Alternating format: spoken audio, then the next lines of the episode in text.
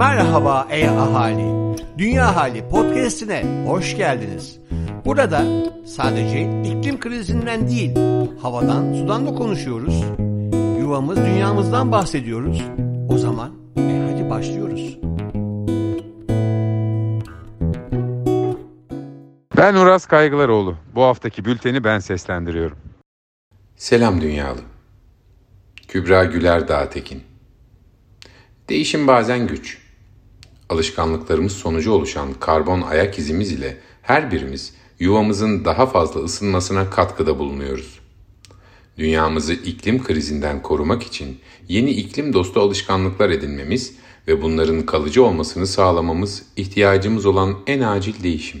Posta kutumuzda bir yıl boyunca sakladığımız sadece tek bir e-posta 39 kilometrelik bir fosil yakıtlı otomobil sürüşü ile eşit karbon ayak izine sahip. Tek kullanımlık kahve bardaklarının her birinin üretiminde ise ortalama 200 litre su kullanılıyor. Peki kaçımız bu bardaklar yerine termosumuzu kullanmayı tercih ediyoruz?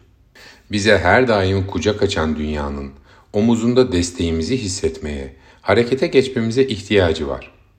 Bizler ise düşündüğümüzden çok daha büyük etkiye sahibiz. Birlikte sabırla, umutla ve her zamanki gibi yuvamıza sevgi ve saygıyla. İklim Masası Çağla Fadıllıoğlu Haberler Gıda Atık Endeksi raporu yayımlandı. Birleşmiş Milletler Çevre Programı tarafından yayımlanan Gıda Atık Endeksi raporuna göre 2019 yılı boyunca toplamda 931 milyon ton gıda atığı oluştu. Bunun %61'i evlerden, %26'sı gıda servislerinden, %13'ü ise perakende satıştan kaynaklandı. Evlerde çöpe giden gıdanın kişi başına düşen miktarı, ülkelerin gelir seviyeleri dikkate alınarak karşılaştırıldığında ise bütün ülkeler için büyük ölçüde benzer oldukları görüldü. Bu da gıda israfına yönelik eylemin yüksek, üst orta ve alt orta gelirli ülkeleri eşit derecede ilgilendirdiğini gösteriyor. Çin'in 5 yıllık planı iklim açısından yetersiz bulundu.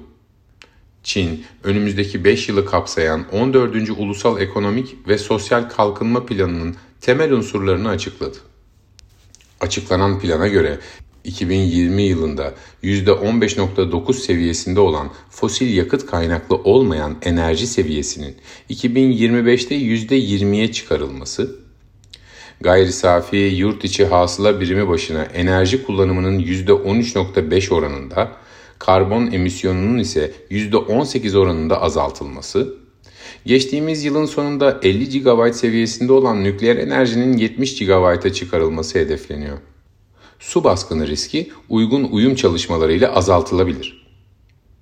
Küresel ısınmanın deniz seviyesini yükselttiği ve dünyada birçok bölgenin su altında kalma riskiyle karşı karşıya olduğu bilinen bir gerçek.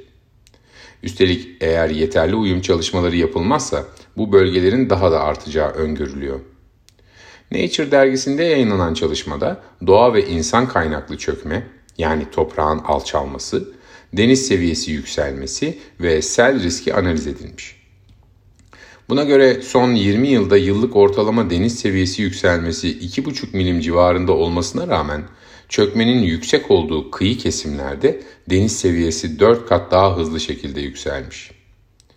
Yani yıllık 1 santime yakın deniz seviyesi artışı olmuş. Yeşil Köşe Aytaç Biter Formula E Formula E serisinin temeli 2011 yılında FIA Uluslararası Otomobil Federasyonu Başkanı Jean Todt ve Formula E kurucusu Alejandro Agag tarafından Paris'te bir yemekte peçetenin arkasına yazılı notlardan oluşan fikirlerle atıldı. Amacı dünyanın en ikonik şehirlerinin caddelerinde dünyanın her yanından en iyi takım ve pilotların yarışarak daha iyi ve temiz bir gelecek için sürdürülebilir mobilitenin elektrikli otomobillerle yapılabileceğini göstermekti.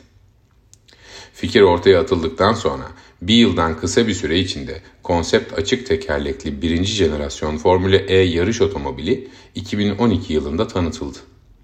Bu otomobil 150 kW gücündeydi ve sıfırdan 100 km hıza 3 saniye altında çıkabiliyordu. Bu elektrikli bir otomobilin neler yapabileceğinin önemli bir göstergesi oldu. Çok kısa zamanda hazırlıklar tamamlanıp 2014 yılında Pekin Olimpiyat Parkı'nda ilk yarış başarıyla yapıldı. BMW i Formula E'nin resmi partneri oldu.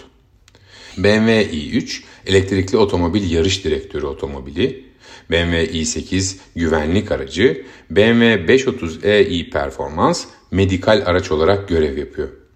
Formula E bugün 12 takım ve 24 pilotun yarıştığı dünyanın en hızlı gelişen otomobil sporları dalı haline geldi.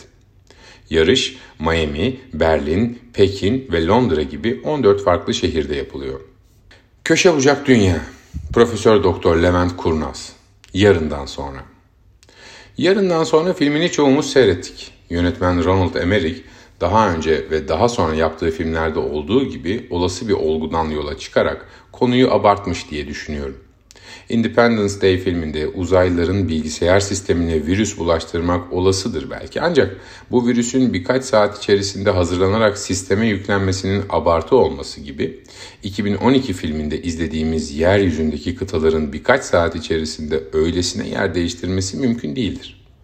Emmerich bilimin üzerine kurguladığı macera filmlerinde macera dozunu yüksekte tutabilmek için bilimsel dünyada gerekli olan zamanı yüzlerce kat daraltmayı tercih ediyor genelde. Yarından sonra filmi de burada bir istisna değil. Atlantik Okyanusu'ndaki Gulf Stream akıntısı durabilir mi? Evet. Bu akıntının durması özellikle Kuzey Avrupa'dan başlayan bir soğumaya neden olabilir mi? Muhtemelen.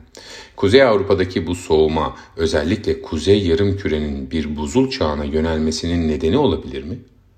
Belki. Ama bunların tümü 6 haftada olabilir mi? Kesinlikle hayır.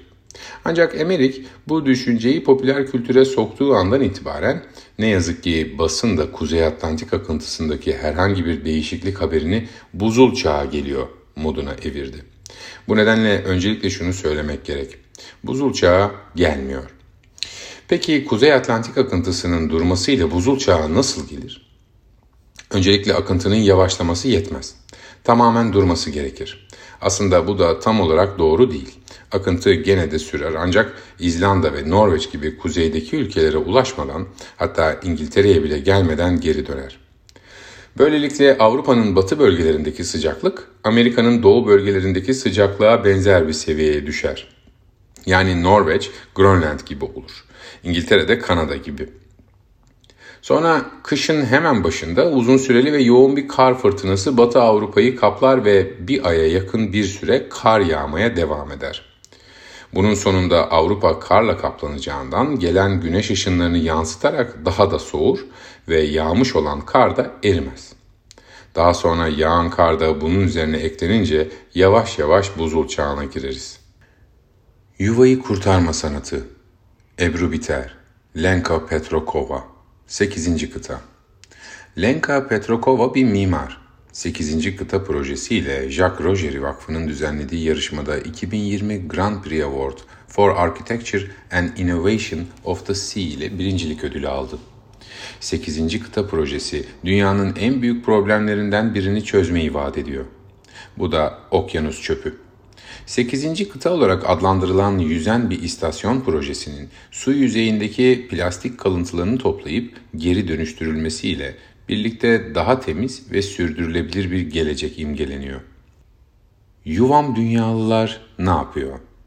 Özgül Öztürk Okuyoruz. Ekin sapı devrimi. Hiçbir şey yapma hareketi.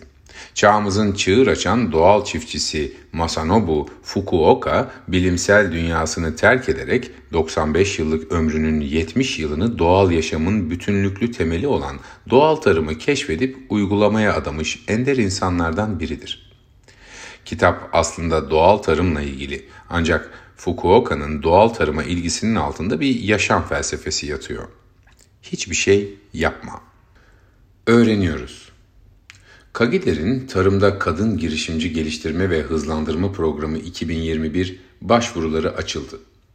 Her yeni bilgiyle bambaşka pencerelerin açıldığı öğrenme yolculuğunda özellikle tarım alanındaki kadın girişimcileri desteklemek için Kagider Kadın Girişimciler Derneği'nin Migros ile işbirliğinde düzenlediği Tarımda Kadın Girişimci Geliştirme ve Hızlandırma Programı çok başarılı bir program.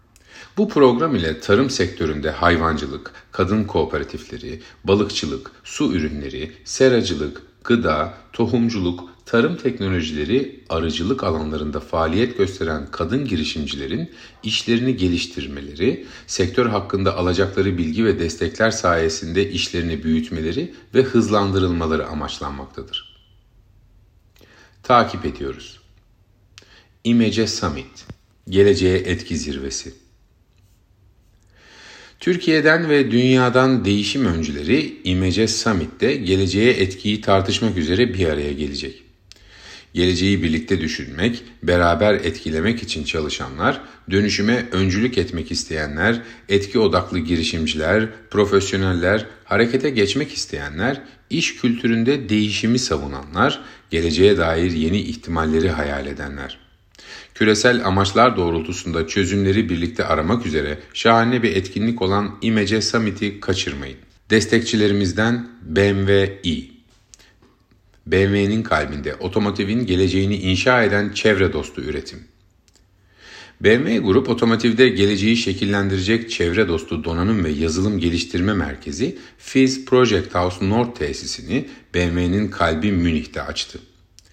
Küresel araştırma ve geliştirme ağından gelen tüm önemli bilgilerin bir arada toplandığı, yeni teknolojiler ve araç konseptleriyle ilgili son kararların alındığı Münih Araştırma ve İnovasyon Merkezi, yapısına entegre ettiği FIZ Project House North tesisleri ile büyümeye devam ediyor. Geleceğin mobilitesini şekillendirecek teknolojilerin geliştirileceği FIZ Project House North tesislerinin BMW Grup'un sürdürülebilirlik ve mobilite alanındaki öncü rolünü daha da güçlendirmesi bekleniyor. BMW grubun yeni çevre dostu kalbi olacak olan Fizz Project House North tesisleri, şirketin yaklaşık 1 milyar euro yatırımla yaptığı Fizz Future programının kilometre taşı olma özelliğini de taşıyor. Dünya Ahali, Yuvam Dünya ve Boğaziçi Üniversitesi İklim Değişikliği ve Politikaları Araştırma Merkezi işbirliğinde BMW-i'nin desteğiyle yayınlanmaktadır. BMW-i sürdürülebilir mobilite için kapsamlı çözümler sunar.